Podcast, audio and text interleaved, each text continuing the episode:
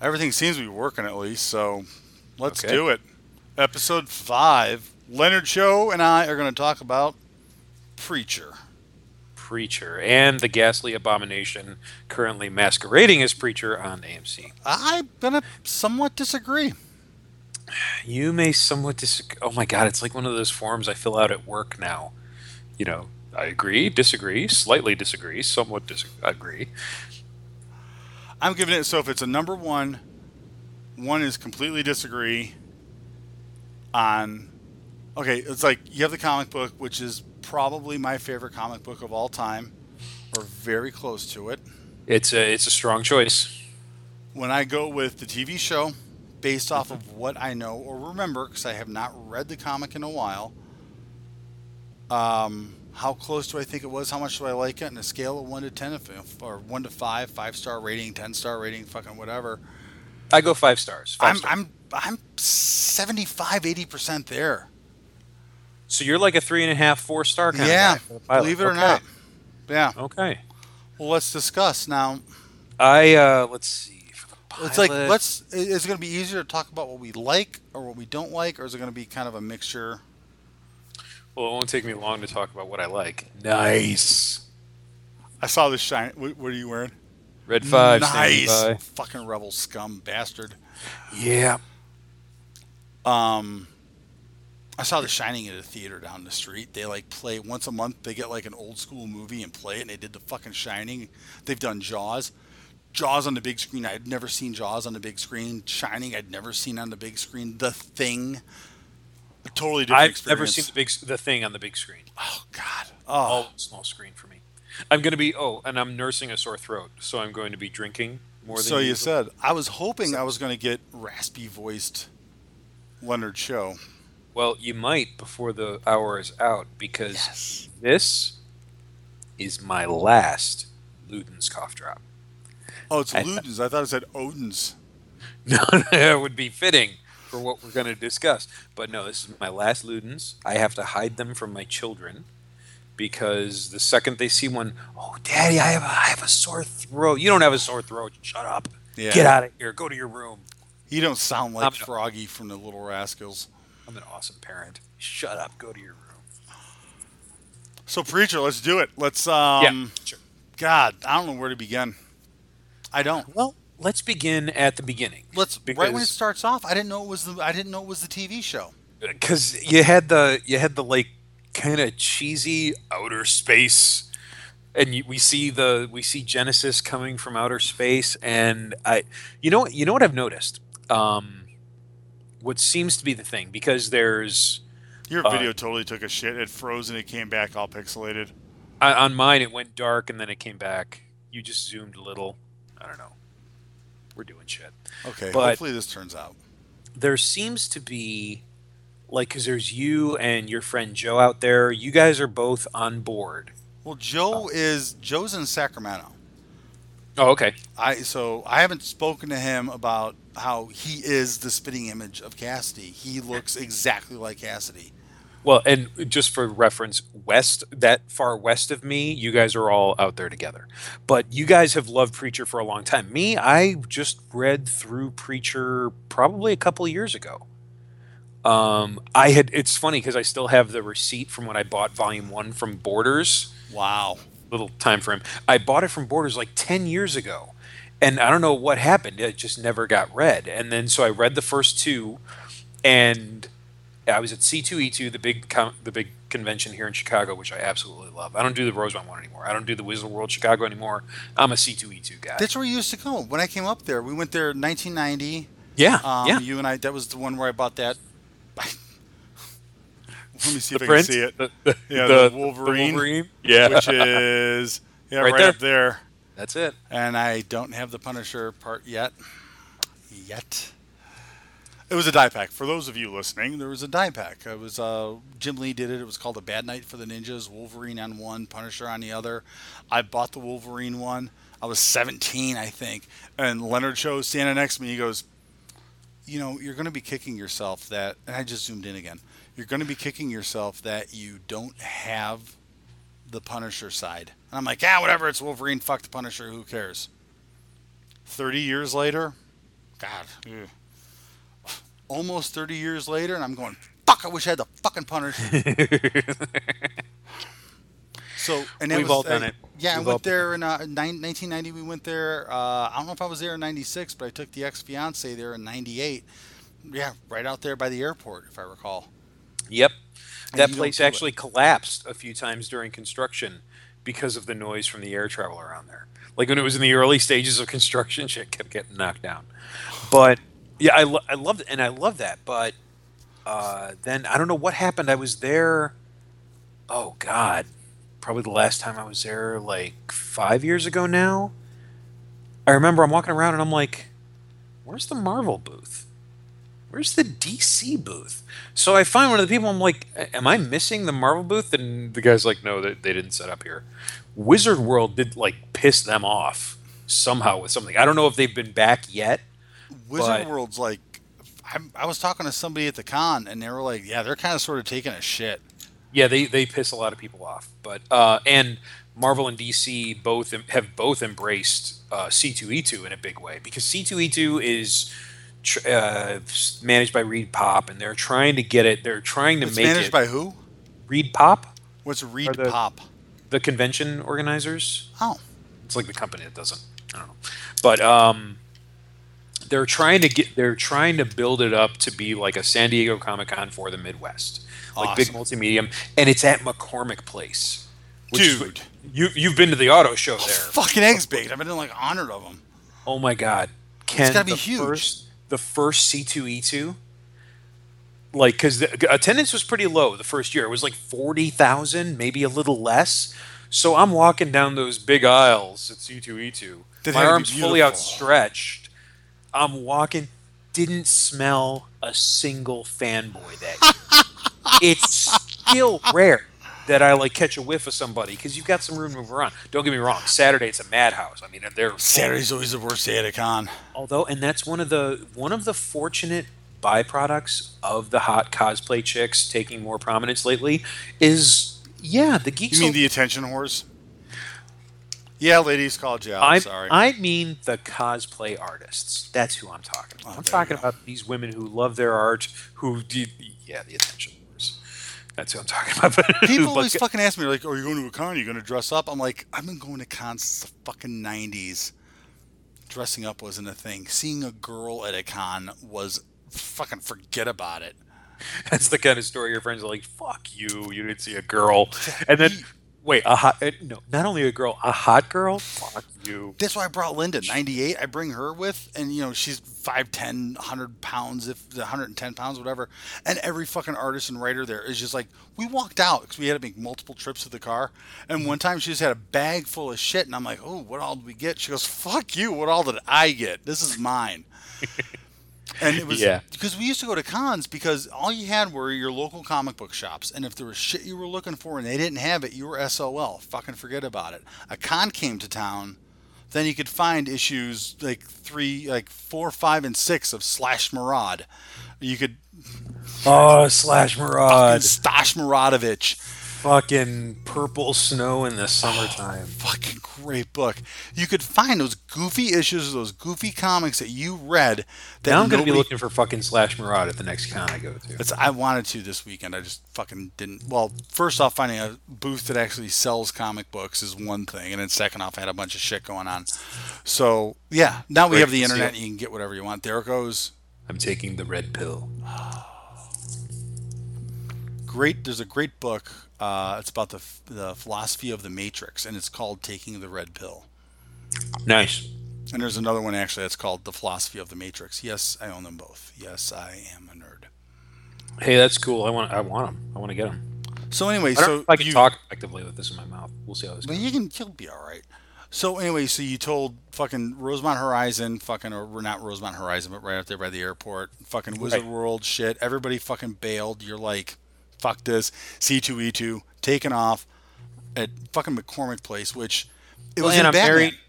I'm married. I got two kids. I'm a boy on a budget. So two cons in a year is a commitment. And the Chicago Comic Con in Rosemont, it's usually in August. So it's hit or miss whether or not I'm in town because that's when we take our big family vacation in Wisconsin. Right. So you know, I might go again. I'm not ruling it out, but I mean, it's and that's the other thing. It's not just me anymore because I've gotten the wife into this shit. I'm raising two geek girls Yeah. and two beautiful geek girls. So some little bastard, ten or fifteen years from now, is just going to be happy as fuck about the cool ass girlfriend he's got. You know what? Thanks to who? You little mm. shit. right. Right there you are, winning. Respect. Your uh, your video's shit. Kill the cam and start it back up again. Okay. Which sucks. I hate this. And it's not it's not anybody's fault. It's just it is what it is. Um I am now the ghostly disembodied voice of Lencho. there's a picture of a red 79 Stingray. Hey, you're back. You look good. As always. So yeah, so you go to this fucking thing now. If you what which Batman movie was it where clearly they filmed it inside of McCormick Place? You had all the pillars. Batman Begins when they're testing out the tumbler. Okay, there it is. That is McCormick Place. That's the mm-hmm. fucking size of it, and that is. I mean, we're talking the entire fucking floor. It's multiple. The levels. first, the first C two E two, you're in line. I don't know if it was the exact location where they were filming that, but you're in one of the structures with the big pillars, pillars, and they had Dark Knight playing on a big screen TV. Because motherfucker. you, you know, because I think at, like I thought it. I thought the doors opened at ten on Friday, and I think a lot of people did because there's like several hundred people in line, mm. and the show floor didn't open until noon. So, but they were ready for it. They had Dark Knight on a big screen TV. So how can you go wrong? Well, we got to the con this year, and normally being media, I can just walk right the fuck in, and they had people not at the doors, but like at the top of the escalator elevators to stop people from going down.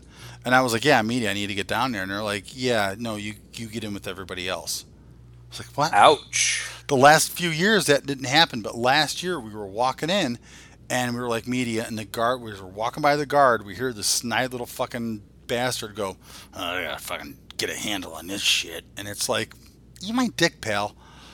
So I'm like, fuck it, you know what we do next year? Just become a fucking vendor. A fucking Man, I table. remember this year at C2E2, uh, Snyder and Capullo were there. They worked on Batman in the New 52. Have you read any of that? Snyder, you mean Zack Snyder. No, Scott Snyder. Oh The- god, I was like, he's good were Snyder. you okay? No, Scott Snyder is fucking brilliant. Capullo's is- awesome. Capullo is awesome, of course. Their run on Batman is just fucking legendary. Oh, Capullo drawing Batman. Fuck. Snyder writing Batman is a fucking beautiful thing. He he just gets it. I mean, it, don't trust me, folks. We'll we'll we'll talk about Preacher eventually. this is how it always is. We come in with an agenda, and then we kind of Fuck the script. fuck it, whatever. we'll just wing it. Let's. It's like Iron Man when they were filming that. They didn't really have a script. They were kind of like, this kind of sort of needs to happen. So we'll just figure it out as we go along. Well, it's like how they ended Casablanca. Did you know they didn't have an ending to the script? Really? No, I didn't know. That's one of my favorite. They didn't know how it was going to end, and they're like, "Okay, well, what do you want to see happen? You want to see that guy got, die? Who do you want to kill him? You want Rick to kill him? All right, let's do that." And then the the I it might have been improv when the the inspector goes, "Round up the usual suspects," mm-hmm. And this uh, started a beautiful friendship, and that's how they ended. That's yeah, because then, then the whole thing. I look at that movie and that, that is a movie of ultimate love. That is the ultimate fucking love movie because he loves that girl so fucking bad, and it's like you know what? If you're happier being with somebody else, all I care about is that you are happy, and it's gonna fucking fuck me up and tear me apart, and I'm gonna have to f- go through just hell. But as long as you're happy, that's all I care about. Now get the fuck out of here. Yeah. Here, But anyway, Oh, Scott God. Snyder. Okay, Scott Snyder writing Batman because Scott Snyder gets Bruce. He knows how to get at Bruce. He knows how to torment him. He knows how to push his buttons. He knows how to push how to push him to the absolute brink. But Scott Snyder never ever forgets that Bruce is the Batman. And he's gonna win, and he's gonna fuck your shit up, and you're gonna regret messing with him in the first place. It's fucking beautiful because the Court of Owls storyline is absolutely just get volume one and volume two. It's the two parts of the Court I'm of Owls. notes. Good, do that. And when you get to the end of Court of Owls volume two, and you find that you need volume three, four, five, six, seven, eight, you're welcome. What um I can't do two things at once. If I'm writing, I can't talk. I'm very. Yeah, it's like that. Or like here's Switch. the one you I in- just switched. here's oh the one you invented. Yeah, can you can can you do this? Can you do You're this? dyslexic Vulcan. And then can you do this? You were the one who taught me this, and you still can fucking do it way faster than I can. Tuck, tuck. See, For those of you listening, I gave him the finger. a lot of guys, a lot of guys go for the butterfly. Mhm. I use the dyslexic Vulcan. It's really strange when you go up to a girl or you do something like that, and she looks at you and goes, "Um, hold on a second, grabs your fingers and goes, "It's more like this." It's like, "Ew, you're dirty." We're doing dirty hand signals. If you're listening to the podcast, go to YouTube. go to fucking YouTube and just actually see what we're doing. Google Um, shocker. Owls. It's yeah, it's kind of the and then there's um fuck what is it? There's the Incredible Hulk, which is two fists Whoa. or a fist in each. Um, and then there's hold on, the minivan. I think it call is. Rumble. Or there's it's it goes like this. It's the minivan, or maybe it's like this. Wow. It's a whole conversation we can have later and hit up different websites. A Court of Owls. Speaking of which, have you read Sex Criminals? From Never even heard of it. What the fuck is oh, that? God, oh God, Dude, I've been in a comic shop. This is like kind of a comic book geek based thing, and I'm I'm bad. I go to com- I just I don't really read that much. Well, I've told you about the selection at the Forest Park Public Library. Yeah, The lady that curates it, she's awesome. They have tons of, and it's cool because it's more the independent stuff. They have the requisite Good. Marvel and DC, but they've got independence, a lot of image books. They have all of Preacher, all of Y the Last Man. They don't have Transmet. I still haven't read Transmet. what? I tried to request it through the interlibrary system. No one fucking has it. It's getting on my nerves. And it's like out of print or something. The comic shop doesn't have it. It's fucking fucked up, dude. Anyway, I told you. I told you I have a transmet page. you have. You showed it to me. Oh, okay. drool- I, don't know what it is, and I drooled over it. Where where in the Uh, fuck? Hold on. I just want to. This is great because I got the wire and Go everything, and I off. don't know, I'm probably fucking getting. Oh, shit! Me up. like bringing the girl. I'm trying to move shit around. All of a sudden the cable just goes fling, and I'm like, "Fuck! Where is that plug?" Uh, it's no, I. It's the extension. So we can keep Now I'm experiencing this as a podcast listener. As- yeah, as you're sitting there going, "Wait a minute!" Everybody who's anybody who's on here right now is probably going, at Casa Uh, de Lanius. "Casa Dillon." I was also want to do is like show off my fucking preacher page. Stately Ken Manor. I hope so. I don't know. What preacher page do you have? Not preacher. Um, Transmet. Transmet. Here it is. Wait a minute. Hold on. There, yeah, I'm gonna that- use you for fucking cable control. You got that sweet ass page from Astro City. Of that. Here it is. It's uh. That one right there. He's talking to the Smiler. Okay, well, don't, tell me. Don't tell me. I haven't read it. but remember this page. Remember that one where yes. what's his face looks at it and goes himself. So Mhm. that's you'll you'll understand when you get to it. And then there's yeah, trend. There's uh, uh, Strangers in Paradise, and there's I don't know there's some other shit. Oh yeah, Astro that's City the I've Confessor. only, I've only read the first couple, but the Confessor story is fucking awesome. That's the one where uh, he basically figures out, oh wait, you're a vampire. Uh huh. Uh, that's more of a video cast than anything. Who cares? Podcasters will listen to it. Podcasters will be like, fuck, I need to fucking go to their website or I need to go to their Well, anyone listening I- to a podcast, Ken owns really cool pages from Transmet, Astro City, and Strangers in Paradise. yeah. He's got a sweet Jack Nicholson What, T-shirt. what'd you say? Yeah. Um, no, I'm good. I think I'm okay. I got the girl out here help me. I have, I have, I have behind the scenes production people. Okay, I have one. Preacher. I have, I have oh wait, control. Snyder, St- Scott Snyder, writing Batman. Yeah. He gets inside of his head. How? What? Well, the first storyline is the Court of Owls. Mhm. And the Court of Owls, and, and now the thing about Batman is Gotham is his city. He knows every inch of it. He knows the informants, he knows the criminals, he knows the players, big and small. The Court of Owls has been an urban myth in Gotham. There's a eerie little rhyme about them that the children sing. What is it? And uh, beware the court of owls. They will infest your bowels. No, no, no, no.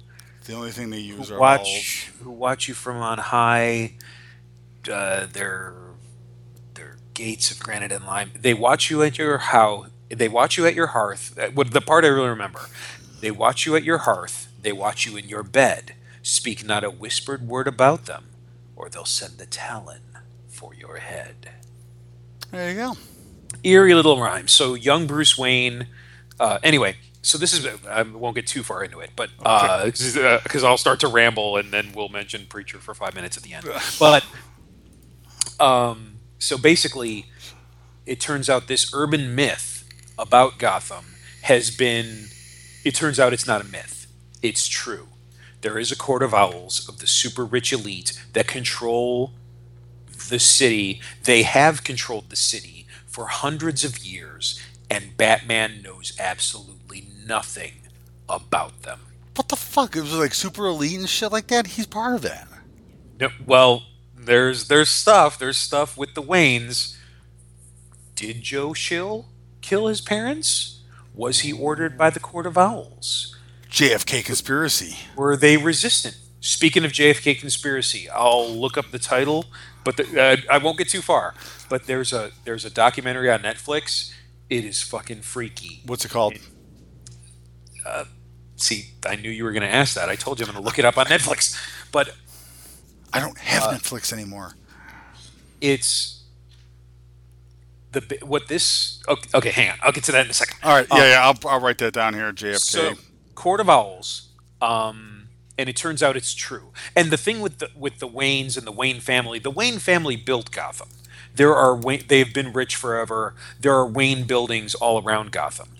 So Batman starts to find these little hideouts for the Talons, who are the the, the enforcers of the Court of Owls. Okay. They're basically each like a Batman unto themselves. And he's finding these roosts of theirs. He's finding them in Wayne buildings. oh, like you know how there's there's no 13th floor in a lot of sky rises. a lot of they them. A lot of them, but but there's usually in order to allay the suspicion, there's like that empty space between 12 and 14. It turns out in that space in Wayne buildings and Bruce Wayne knew nothing about it, there are Talon hideouts. And this fucks with his head. He's like, "What the fuck is going on?" And the story goes from there. Hold on a second. I was handed a note. What were you trying to say? Just say it. It says builders. Build. Right. The Bilderberg Group. Build a bird. What's Bilderberg? It's apparently there's a conspiracy theory that I've just been told about called the Bilderberg theory.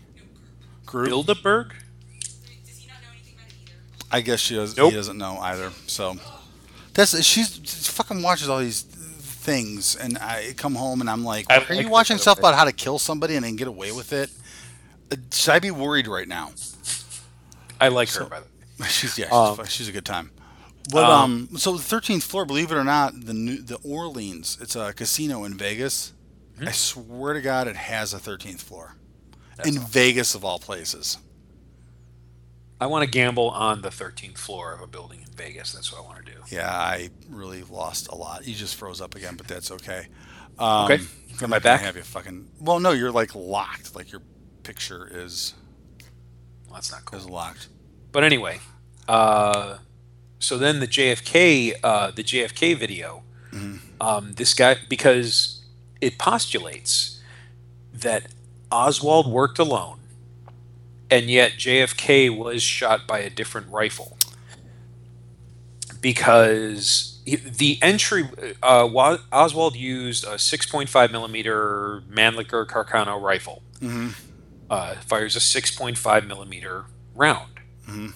The entry wound in the back of JFK's skull is described as being six millimeters.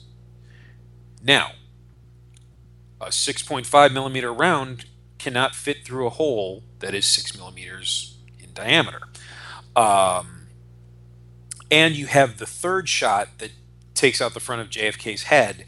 You know, that bullet, you know, the the two bullets from Oswald's rifle, they're still bullets. There's the one that they refer to as the magic bullet, and it's That still showed up and there was nothing wrong with it. yeah, yeah. uh, there's tons of stuff wrong with it. That's a bit of a misstatement, but it's still recognizable. So why did the first two bullets remain in, or at least this one? So this one comes out and it's perfectly fine. The other one shatters and is like a hollow point. It's like a frangible round that blows JFK's head. Pardon me. And so the thing is, it didn't. There are pictures of a Secret Service agent in one of the trail cars with uh, an AR-15, you know, 5.56 millimeter. I don't think they had AR-15s back then. They did, Really? or it's I don't know, whatever it is. It's the it's the M16 base. It may not be exactly an AR-15. I'm not I'm not exactly that guy, but mm-hmm. there are photos. It's recognizable. You you'll recognize the hardware. So this guy's theory is that that agent got the assault rifle to be ready to return fire. The vehicles increased in speed because they were getting shot at. Yeah. He loses his balance, jerks, fires around, Oh, I've heard that. and the now because And because accidentally squeezes off around it and uh, accidentally hits JFK in the head, Yeah. which is awful. It's an awful, awful theory, but this guy makes a lot of sense when he presents it. And it's not ironclad, like, you know, because he uses the exit wound to try to determine the angle of the Mhm. entry, but this thing exploded, so it's hard to tell exactly where the center of that is.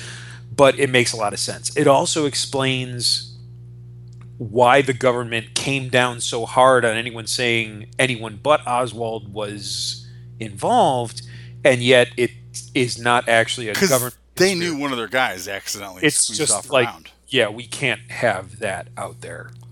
So it's it's it's fucking fascinating and heartbreaking in that way to watch. But it's Okay. um there was a, a documentary I watched one time about a guy who my brother's driven through Dealey Plaza, and he Uh-huh. said he has a video of it somewhere, and he's like, you'd have to be a fucking idiot to miss this shot. He drove right where JFK was and had his camera out facing up to the, the depository. Yeah, I remember he whatever it is. posted pictures from the depository on Facebook, and he's like, "It doesn't look like that hard a shot." Because this is nothing. And then there was on uh, Discovery Channel years ago, I watched a thing where they put a guy up in the air on a fucking cherry picker, and they're like, "You're this far away. Here's the angle." They had ballistic shell around a, a skeleton, and this guy not only managed to squeeze off the shots, but he hit, generally speaking, pretty accurately where the bullets went in. And there was one that like busted off his clavicle, ricocheted, went through the front. It was Yeah, they re- they recreated that Yeah. very accurately. So, yeah, it's weird. Don't get me wrong. JFK is still a brilliant fucking flick, but and uh, I don't think I've ever seen it. In fact, I know I have never seen it. shut the fuck up. You've never seen JFK. There's a lot of movies that people are like, "How have you not seen this?" And I'm like, Can you lean a little closer to camera, please? Can you just lean a little. "Ah, son of a bitch!" Your cameras. You, speaking of cameras, yours is all fucked up again. Turn it off. Turn it back on. Let's do it. Let's do the preacher. Yeah, we're doing pretty. This sucks. I don't know what's going on with all of this. This is how my entire weekend's been. There's a standard, you know, you have to install an operating system on a computer. All right, no problem. Done it a thousand times. If there was a goofy fucking issue you could think of, it happened not only with my laptop but with my desktop. It's been pure hell. Everything got. That it was just yeah. It was this whole fucking weekend was just shit. But I got to meet Jimmy Martin from the from the Geek Show podcast. So That's cool. I'm gonna listen to one of those any day now. Um, Well, the new one came out Sunday. I haven't listened to it yet, and I told him I was like, "Hey, if you if you kind of drop the name, you drop the name. You know what I mean?" So we'll see. um, okay, Preach. so preacher. Yeah, the absolute first thing well i mean just right off the bat the monkey the opening scene. We started talking about it actually with the yeah with the kind of like- cheesy outer space thing 1950s looking thing. I was like, Uh, but "Is if i could if i could back up for a second before Ooh. the show premieres before i mean before anything when i hear the when i heard about the casting i no no dominic cooper is not jesse custer it, it's I'll agree. They should have gotten somebody else. Yeah, just because okay, Jesse Custer, he's long and lean and lanky and He's a Steve Dillon drawing. exactly. And I mean, you and I are men of average height. Okay. Yeah, I'm like five ten. You're like I don't know. You're what, eight 5'10". and a half. Are you eight and a half feet tall? Nine. You're a giant among men. All right, so we're the same height. Yeah, We're both right around 5'10. Yeah, And I swear to God, Dominic Cooper is probably right about here. you've met him. Uh, no, but I've looked up his stats and I've seen him next to Robert Downey Jr. Um, both of us have a few inches on Robert Downey Jr. Uh, and Jeremy Renner. Both of those guys are like five seven. You gotta watch. You gotta watch those little guys. I'm telling you.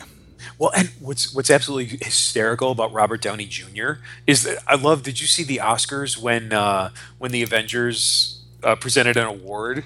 I didn't. it, anyway, in, in the banter, you know, they have Chris uh, uh, uh, Chris Evans is like, yeah, not unlike you know, people get up on their soapbox, not unlike the tomato box, tomato crates that we usually have Robert standing on to make it look like he's as tall as the rest of us, which was funny. Um, They have to do that with Tom Cruise also. yeah, Tom Cruise, Hey, which one? Do Hey! we, who do we have there? one of the monkeys. This is Jaina. Jana. Say hi. Hi. She's adorable. She's great. But what but what's absolutely hysterical in the Marvel movies is whenever there's a long shot of Robert Downey Jr., like where you see his whole body, mm-hmm. look at his feet. He I swear he's wearing frickin' moon boots. The guy's like got lifts like crazy. Also, watch the Avengers. Watch the Avengers in the final scene when he and Pepper are looking over the plans of the new Avengers Tower mm-hmm. because there's construction going on. She is barefoot. The scenes that she is in with Robert Downey Jr. in that film, she is barefoot in both of them because she's casual and relaxing, and he's in his freaking moon boots just to make it look like they're the same height. Okay. They, did you see they recently showed up with Chris Evans and uh, Robert and uh, what's her face there showed up? It's some kid in California. He's got like cancer. Yeah, and they just yeah, knocked out. Dude, how awesome is that? That is awesome. How awesome is the fact that we live in a world now where all the stuff that you and I were into, and we were like, we're never going to see a good comic book movie. They do these stupid TV shows, and they're always cheesy. Um, no, uh, Thor shows up in the Incredible Hulk. You know, uh, Daredevil. Oh, Fisk. I'm blind. You remember that one? Yep. And now all of a sudden, here we are 20, 30 years later, and this stuff is not only mainstream, it's got the production value, it's making money, everybody's into it. It's If it if it wouldn't be so offensive, because there's the, there was the campaign in the last couple of years for LGBT teens, because mm-hmm. there was a very high suicide rate, and like you know, telling them it gets better, it gets better, and Yeah. I it's it's a beautiful campaign and I love it. But seriously, I wish I could go back in time 20, 25 years to tell myself dude, it gets better. That that horrible, horrible Captain America movie you saw. Don't worry, they're gonna get it right. You just have to be patient, and you're gonna you're gonna object to uh, you're gonna object to the casting at first, but trust me, you're wrong. You are dead flat wrong, and you're gonna be glad how wrong you are. Um, but one thing I don't think I'm wrong about is the casting of Jesse Custer. Uh, Jesse Custer, he should be, and it really comes into play the most later in the episode when Jesse's in the bar fight because in the Jesse's a bra- Jesse's a brawler, you know, and in the in the but how about that when a kid comes up to him and is like, you know, my dad hurts my mama, and then he fucking describes exactly what it is. He's like, this thing can spiral out of control, and I can't even let myself start. and they and they played that in the trailer for the and it's don't get me wrong, that's a great monologue, and Dominic Cooper for a British guy has the accent way better than I thought it. Does AMC understand that there are actors that are American actors, and they could possibly hire someone instead they're outsourcing? I'm I'm sick of these foreigners taking our jobs. Between the foreigners and the machines, but hey, sin, uh, I I would not take anyone else as Rick Grimes, so I will gleefully accept. gotta tell you Andrew what, Lincoln. Dude kicks the ass on the Rick Grimes. right? nails I mean, Yeah, he, he nails just it. is. The Um, that God, that's another mo- thing we can totally go off on a tangent about, but we'll focus. Yeah. Preacher. that's that's for another time. So Dominic Cooper, I mean, I'm watching that monologue and you're tight on his face, and I'm like, you know, maybe, maybe. But then I then I see him, and I'm just like, God, dude, no, he's wee. I don't care how good a fucking actor he is, he's wee.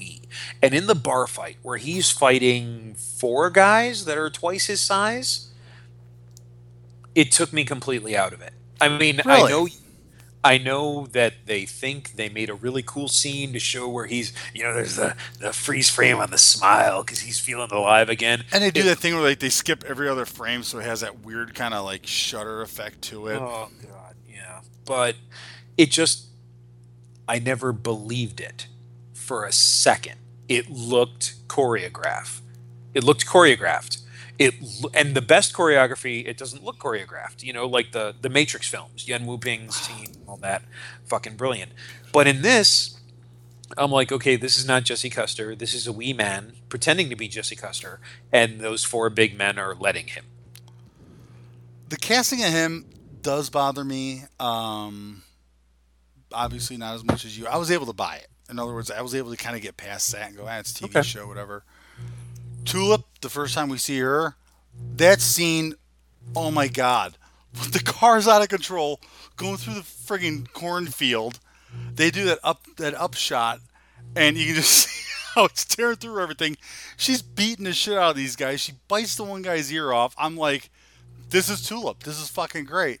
And then it stops, and then she ends up with those kids, and I was like, okay, she's got the wig on, cool, because the first time we were introduced to Tulip, she had the black wig on, but then as things continue, I'm going, no, no, they um they kept that wig on, and then you mentioned, and I did look up and confirm, half Ethiopian, half Irish, and then the girl is sitting there looking at pictures of, of Tulip, and she goes, she almost looks kind of Asian. I'm like, yeah, And I it's supposed to be a blonde with bobbed hair, and and that's and getting into her backstory. Uh, See, it's not, it, and this is not a racial thing. I didn't care that the Human Torch was black. I don't care that Perry White was black. I you're care fucking Mexican for fuck's sake, and we talk. Exactly. and you know, I don't. You know, you want to play with some of these things. In most cases, I'm fine with it. Nick Fury. Nick Fury, fucking awesome. I mean, uh, see, that's the thing. As long as it's good, I'm fine with it. But one, I'm, I'm not a fan of this actress. I didn't like her on Agent. Well, I didn't like Agents of Shield, but I didn't like her on that as well. So right out the gate, two of our three leads, I flat out don't like. I, I hate it. I Wow. I you missed on your casting of Jesse Custer, and what I hate, what I hate the most is I have the perfect casting of Jesse Custer and Cassidy. The only problem is it's 15 years ago. Whoa, Cat. Let's. We haven't gotten to Cassidy yet. I imagine you have your list, but let's let's discuss Cassidy. Opening scene. I wasn't sure it was even him. Uh, I just the hair and stuff. Cassidy back when they do the flashback stories of him in the twenties when he first fucking vampires out. Okay, that guy looked like him then, but as it progresses, the cool thing is, so the shit happens on the plane. He grabs the Bible. There's all that writing, and I'm like, I didn't know it was him at first. I missed the name tag that said Cassidy, and he's looking at this Bible, and I'm like, When your character needs a name tag, it's possible you've gotten things wrong. and he's got the Bible, and there's nothing in it that really. Hello, my name is Jesse. Hello, I am Bob. Um, but it, I'm looking at the Bible, and I'm like, there should have been like I don't remember how it happened in the comic, but by all means, there should have been like a contract that, and he should have focused on words like Cassidy, vampire, bounty, million dollars. You know, boom, boom, boom, boom. Kind Were of there vampire hunters in the comic? if I remember right, yeah, that's how he that's how he got that opening scene. I if I recall, it happened. Maybe not verbatim, but definitely a derivative of that. That's I remember him jumping out of a plane or some shit. It was vaguely familiar. I think I sold It's- all my trades. I really think I sold all the trades. It's not at the beginning of the series because I just read through. I just reread volumes one through three. Okay, so in the very beginning, Cassidy gets introduced when he picks up Tulip, when she botches her assassination attempt. Okay, now, I because I remember, they he's in the back of the pickup truck underneath the tarp, Uh huh. and that's how I that's how I thought we kind of sort of got introduced to him, or kind of like Yeah. Why is this guy there? And he's like lifting the thing up, like, yeah, I'm going to be back here, and you don't know why. Because we didn't know he was a vampire, if I recall. No, no, not at first. It took several issues before it was like, it was issue three, I think. it was the it was the end of issue. They're in they're in the brawl. they're fucking fighting, and he rips the guy's throat out. He He, rips looks over at out. Jesse. At and the end splash page is what? What, you didn't know I was a vampire? oh, he's sitting there with the fucking chunks and his blood everywhere, and he's like, You didn't know I was a vampire? It took three issues for that to fucking come out. That's fucking right. That was awesome. Okay, there we go. We've pieced that together. I'm now hating the TV show just a little bit more. They should have kept those cards close to their fucking chest. They shouldn't have fucking shown us that. We're going to show you if there's a vampire in here right off the bat. No. Make and yet that a have him surprise. walking around in the daytime all the time. And he's sitting next to the church and he has his hand out and it like burns a little bit. You know, he's just got it. He's sitting there. He's watching like, it and I'm thinking, Jesus, this is this is not the story you're meant to be telling, lad. There's not supposed to be fucking vampire hunters coming around. That's not this early in the series. What the fuck are you doing, mate? But, But I, anyway. I will say if you go to a website called, um, I think it's onepercase.com, it's a toy collecting website. There's a gentleman, Joe Deas, which is D E A S, Joe Deas. Um, I seriously thought he got cast as Cassidy. I mean, by the Yeah. end, by the end of the fucking first episode, I wanted to pause it, take a screenshot, send it to him, and go, "Hey, motherfucker, why didn't you tell us? You had a little bit of a side gig going on." Yeah. Um, so anyway, other than the casting, I Cassidy I eventually warmed up to once he became he started looking like he looked like Cassidy. I thought, guess. I guess. oh man, you hate this thing. It- and you know, it's funny because you and Joe have been fans of Preacher like since it was out. Are we talking your like Joe Chicago? your Prince your Joe? Your My Joe, Joe, one okay. per case.com. Yeah, yeah. Um, and it's funny because the guys who have been waiting, at least the two guys I know, who have been waiting for Preacher like for years, are more forgiving. Are you know because you've been wa- I, I, possibly because you've been wanting it for a while. You've been wanting Pretty much. It's like you know, as long as I get laid, me and me and my buddy Josh, uh, who have very recently read Preacher, because I read through it probably for the first time 18 months ago when I finally finished. did the last issue make you cry? Uh, And I'll Not- just I'll just fill it out there. We're talking about Preacher, so if you don't want to know anything about Preacher, you shouldn't have clicked on the fucking podcast. When they're sitting there riding off into the sunset, and Cassie's human, and he looks at the picture of of when of the good times, and he's remembering.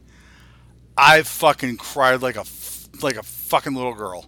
I probably cried Uh, harder than one of your daughters there. I, I did not actually uh, spring forth with the waterworks, but I, I, it was emotional for me.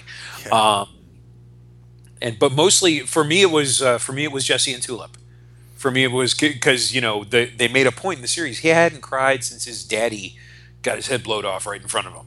Yeah. And now here he is just fucking laying his soul bare, and I'm like, that is fucking beautiful. This It was- man crying for the woman he loves and all that. That's fucking and the hell they went through together. You know, they, Yeah. they were together. They split up. He comes back to Annaville or whatever it's called, Texas, for unknown reasons. I forget why did he come back? And he fucking he was living a life of crime with Tulip, and then leaves her, and goes back because of grandma and the cousins. because Jody and is it TC? The Jody, little- yeah, the, the chicken fucker. The chick. Well, the guy. It opens up first page, sitting there fucking a fish. Yeah. TC Uh, maybe. So anyway, Jesse and Tulip were together, and and she goes to get him something because they were talking about going to San Francisco or something. And after she leaves, he's sitting there and he's smiling. He's like, "Cause that's where I'm going to ask you to marry me." And it's tight on him. And then it goes out, and it's Jody and TC sitting next to him, and Jody's just like, "You took some finding, boy." Oh, that's right. They grabbed him. And well, they didn't grab him. They said, "You come with us. Don't make a fuss, or I'll put a bullet right through that little girl's brain. Don't think I won't." And Jesse's like, "Okay, let's go." So she thought. So Tulip thought Jesse ran out on her. right. But then when they're being held by Grandma is when he tells her this whole story, and she's like, "Christ, Jesse, I've been mad at you for no reason at all. You know, because you know I didn't know what was going on." And Yeah.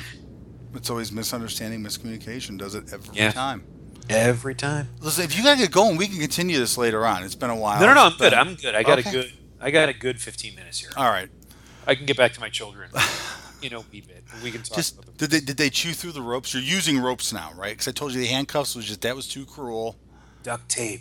Oh, Duct tape. good man, right on. You got like if you, You give them can get- You can get out of duct tape, but it's going to take some skin, and you've got to be ready, willing to make that sacrifice. if you tear it and twist, you're good. And give them the pink duct. tape. They make duct tape in all sorts of colors. if your hands are duct taped in front of you, Just you you do this, and then just bring your hands real real fast. I read some survival magazine. I watched and the had- video on it. they had pictures afterward and it took some sk- you know the guy was bleeding he's like it'll hurt but you'll get out same thing with a zip tie pull it as tight as you can and then just pull your arms back past your rib cage it'll break Fuck, It I might might try that. I might but try it- that. Throw it on the site. Who knows? Um, you try it I have nothing I- else to do. Um, i have these small dainty little hands so. so, believe me. Um, so the opening know, scene, so- everything. uh, Oh, here's one thing I noticed in it that I wanted to bring up is when Jesse wakes up, we first see him. There's a there's bottles of booze sitting there, empty ones. One of the Yeah. bottles of booze. Hold on. One of the bottles of booze is a black silhouette of a cowboy, and it looks exactly like. It's fuck you. That's a fucking Saint of Killers. That's a black.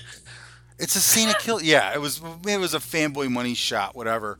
But I'm watching it again because I started watching it a second time and got about halfway through. Um, but I looked at it. I was like, hold on, that's an outline of the Saint of Killers. i totally missed it my buddy josh uh, told me about that though. Oh, he caught it. Okay. It's well, it's funny because he and I. My point earlier about you guys have been waiting for a while, so you're a little more forgiving. Josh and I both read it very recently, so it's still very fresh and very much new to us. And so the two of us have just rejected it out of hand. Just nope, that's not Tulip. Nope, that's not Jesse. Nope, nope, nope. We are very not forgiving of this. Opening scene where it says Africa. I was like, I'm like, what this is fucking shit? cheesy. But Oh, then I started Jesus. thinking about it, and I was like, okay, I can kind of incorporate that. Um, For the record, I'm not likely to be tired of saying Jesus anytime soon. I fucking love Cassidy. what pissed me off the minute my br- I was buying it. I was actually buying the whole thing. I was a little bit turned off in the beginning, but then I was Okay. like, okay, I'm in it. I'm good. I'm good. I'm good. And then fucking Genesis walks up to Jesse. And I was like, that didn't happen that way. What are you doing? If you notice, they've established this shot. The first time we see Genesis hit the guy, it, the guy explodes instead of everything exploding. He explodes. Okay, fine, I'll buy that. So we have to assume it happened again. In fact, it did. We saw Tom Cruise blow up. They talked about it in Russia. That was awesome. That was fucking great. Um, but Genesis just flies right into someone. Then when it comes to Jesse's turn, all of a sudden it's different, and it's like, fuck you, man. You're fucking. You've established what this thing does. You've set the rules, and then all of a sudden you fucking break him for this guy.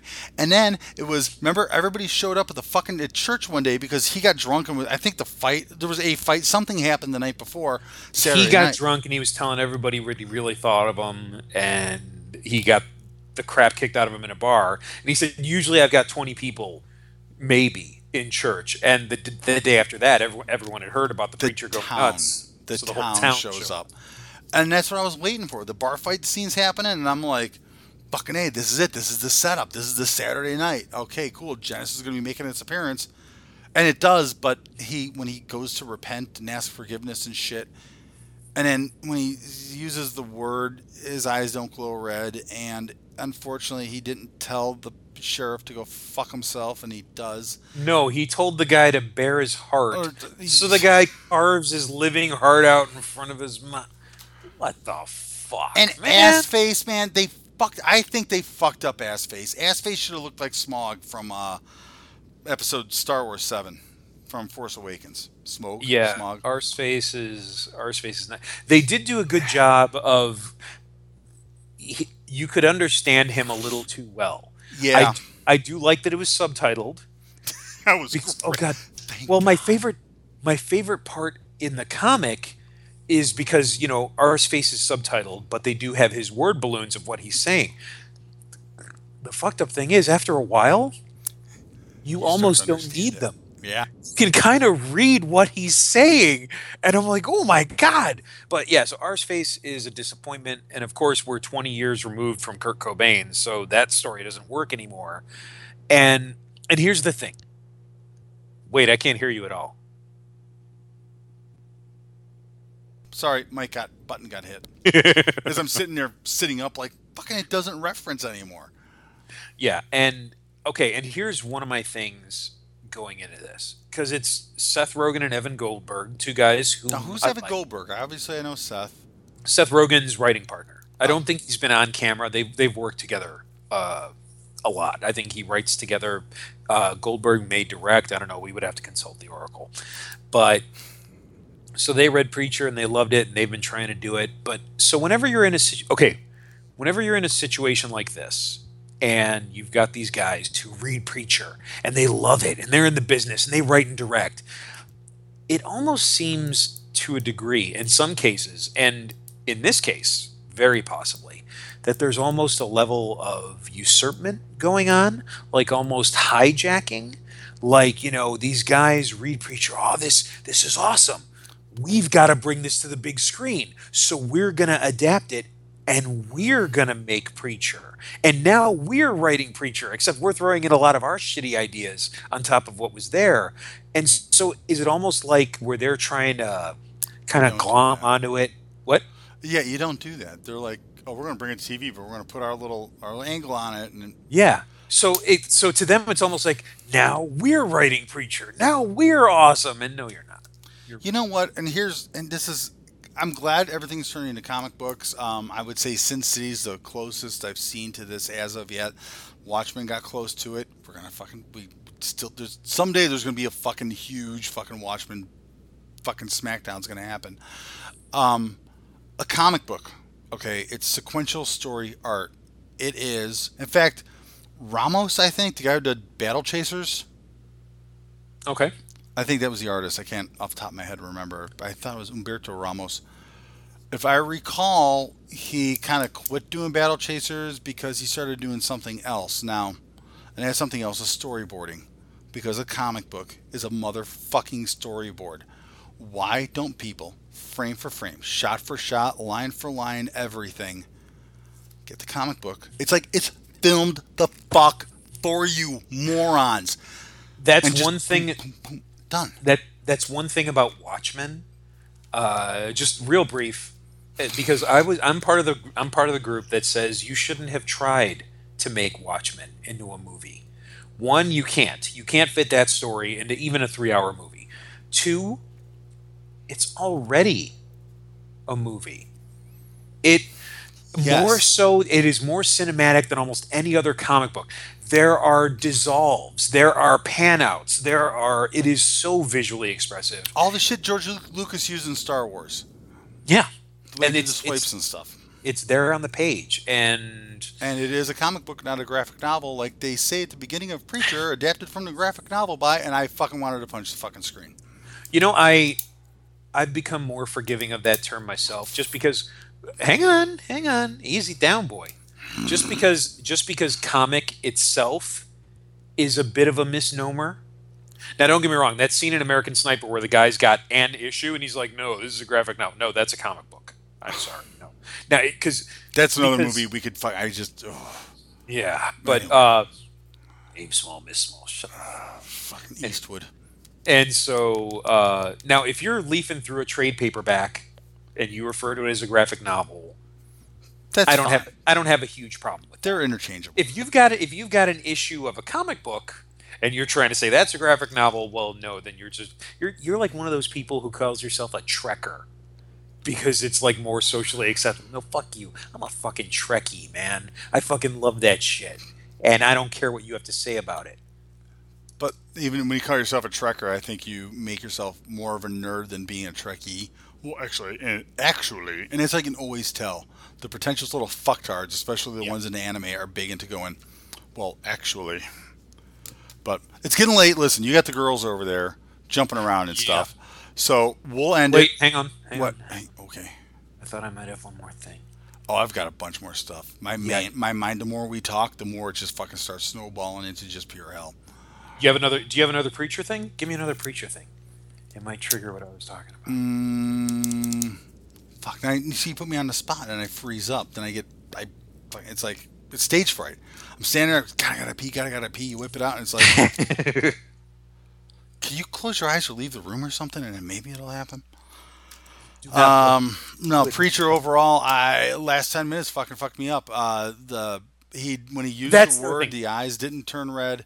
the eyes didn't turn red and at the beginning of it because when genesis hits it blows up the entire congregation Yeah. and he sets out and he's walking the earth who gotta find god and all that but no in this he he says no i'm gonna be a good preacher to you people and i'm here to save you and that's when i remember yes. wait a minute this is amc this is the show that in season two of The Walking Dead didn't want to spend any money, and so we were stuck on Hershel's farm for an entire fucking season.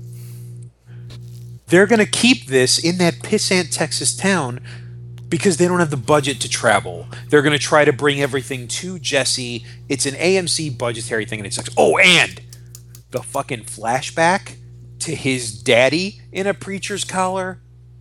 Fuck you. No, you just you just whipped out my graphic novel and pissed all over it. I don't remember what the whole deal was with his dad. I know the the cousins killed him, right? Yes, because um, Because of his mom. his mom had escaped from grandma's house. Uh, and she met Jesse's dad, and they were living together blissfully. And then uh, His dad got the greatest fucking Zippo lighter of all time that said "fuck communism," and it was I, I I need one of those. I don't even smoke, but you know. Uh, so they then- they ran off, and then and Jody and TC found them, and she's trying to say, "Jack, don't do anything," because he's like, "They're trash with guns. That's all they are." And he starts to kick the ever loving snot out of Jody, but then TC's behind him and got two guns on him, and so he has to surrender. And they get taken back to Grandma's house, and they get married all proper, and they're basically held hostage there. And when they tried to escape, they got caught, and they put Jesse's dad on his knees, and pop. that was all she wrote. But in in this, he's got a Jesse's eh, Jesse's dad is on his knees, but he's got a preacher's collar, so they're they're gonna keep him a preacher, and that's the thing. Oh, well, because it's I- called preacher, so Hey, he. has all preacher stuff, and they're gonna keep it there. It's like fucking green screen this shit. Fucking you. You don't even need location anymore. You just fake it all. Well, to make it look good, you're really gonna have to. You fucking build a fake wall. You set an establishing shot of like a city or whatever. You keep all your shots relatively tight, not as tight as they did in the movie uh, Big Red One. It's a perfect example of a movie where war's supposed to be happening, but we're gonna focus like this on Lee Marvin the whole time, so you can't really see what the Can't go wrong on. with that. Or American Sniper was another one I have major you're a issues with. I thought that Big movie, Lee Marvin fan. fucking Lee Marvin was awesome. Um, and then at the end, they all kind of they the way preacher ended. Yeah, the whole I'm going to go be a good preacher now. It's like, and they don't ride off That's- in the pickup truck. That's kind of that's kind of the antithesis of what I read. I mean, it, it fell and off. it's it's conceivably a minor thing, but it bothers me. Where's because- okay. Uh, preacher, is, I mean, there's a lot going on. There's there there are there are layers and there are things that are, but it's not. Grail. There's a lot of different things going on. There are layers, but one thing you could never accuse preacher of being is subtle. It's everything's out there. The, the dildo is slapping you in the face Yeah. when you're preacher, but You fucked everything in the, zero, the zoo. That's why I'm giving you an armadillo because that's all that's left that you haven't fucked. So it bugs that Jesse is all in black. His jeans might be a very dark blue denim. I'm not sure, and it's often that way on on uh, on Fabry's covers. But in the book, Jesse has a black shirt and white jeans.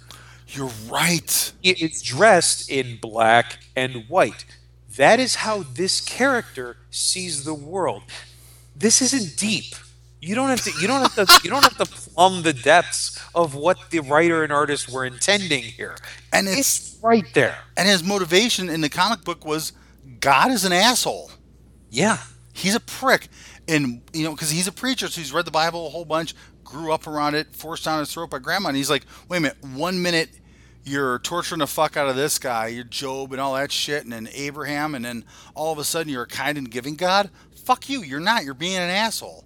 You're pandering to the audience, whatever they want to hear. And then you know he was just like, "I'm. What are you doing, preacher?" He's like, "I'm gonna go find God," because Genesis, the creation of a demon and an angel, has free will, unlike angels, which don't, or some fucking bullshit story they make up as they go along. Genesis gets inside of him, and he, whatever he tells people to do, they do. And well, rereading it, I loved it because the angel and the demon, they're not meant to have Congress ever. And they did, and it created something new. It was a new idea. And that's what makes it a rival to the Lord Almighty. It and he left heaven. idea. God left heaven. the second it was created. he Yeah. left. He was gone. And I'm so almost find God. Okay, I'm certain because we ditched cable, so I'm sure as shit not paying to watch any more of this show. I uh, I might check out an episode or two on Kodi, and I'll be you know maybe when it comes out on DVD, I'll get it from the library. I might force myself to watch through it just to see some more, but. And Joe reported on Facebook, uh, I haven't logged on and I don't know. your many Joe, days. yeah, Yeah. but he reported that the enig- I think the the enigmatic cowboy shows up in the second episode. To bring in the of Killers already. So it's yeah, the Saint of Killers. So at By least episode two. because when I well when I checked IMDb, there was no one listed as the Saint of Killers. So I was like, well, fuck this. But apparently now they're just calling him something different. We'll see. But what will make or break this show for me is how they portray God. If they portray God, this Fat show black, has to they be a might not. black lesbian. I don't I don't care about that as long as they do the thing where God is appearing to the other characters saying, "Look, I am doing this very good thing for you because I am a kind and loving God. Mm-hmm. You need to tell Jesse to stop looking for me." God's afraid of him. God doesn't want that showdown. If that's not in there, fuck you Rogen, fuck you Goldberg. You guys suck. You know what though? I will say this on a closing note. One of the greatest line, I, the line, I fucking love it, where they say, uh, "Promises are the currency of faith." Yeah. Yeah. That was fucking. I don't know where in the fuck that came from, but I'm like, holy shit. Promises are the current. If you promise somebody to do something, that builds faith. That's it. I was like, that's fucking amazing. Yeah. So I'm buying that. And so you've so you've set up for them to say that God is breaking his promises, and so that's why I have to go find him. That is a good line. And that and the monologue that he gives, you know, he's a big boy, he'll fight back, things will escalate. It's what these things do. They escalate. Yeah, he's already I mean- laying it out. It's it's good, but I mean he's he's this tall. It shouldn't matter. It should be. It should be the the character itself can be represented by anyone, and who is cast shouldn't matter. Can you embody the character? I think he's doing a good job. You know, I'm really not. That does about the tulip thing. Kind of bugs me, but then again, I have a thing for the blondes. I was married. The girl I was almost married, fucking was like a tulip twin. And then when they came out with Danger Girl. I remember she's like, look at this comic, and I'm like, holy shit! And she bought the action figure. She goes, it's a mini me, and I'm like, it looked exactly. I was like, fucking twins. This is great. And then whatever. Um, but yeah, shit happens. Life goes on. And Cassidy, it's it's Joe Diaz. It's fucking Yeah. Joe Diaz, flat out. And so Cassidy Cassidy has never gotten a fair shake from me. I I'm not I'm not thrilled with it, but I mean, given everything else that was going on, that guy was never going to get a fair shake. And he- I am I am in no way objective about the casting of Cassidy. He well, he fu- he fucks over. Uh, you know, he's got when he lets go of uh, Jesse falling out of the airplane. Didn't Jesse say something to him like, "Tell Tulip I'll be back," and he doesn't say anything to Tulip. Like, Yes. basically, Cassidy knows something and hides it from Tulip so he can just bang the crap out of her all the time. yeah. What a dick! I'll let you go. You got the girls there. Hello, hello. Got to get back to the real work. All right, brother. Well, uh, yeah, give me a holler uh, whenever you're free. Just shoot me a text and say I got 10 minutes of bullshit about something or whatever. I'll be here. That was episode five. Episode six will get recorded when we get recorded. And um, let me find the stop button. There's a stop button. Okay.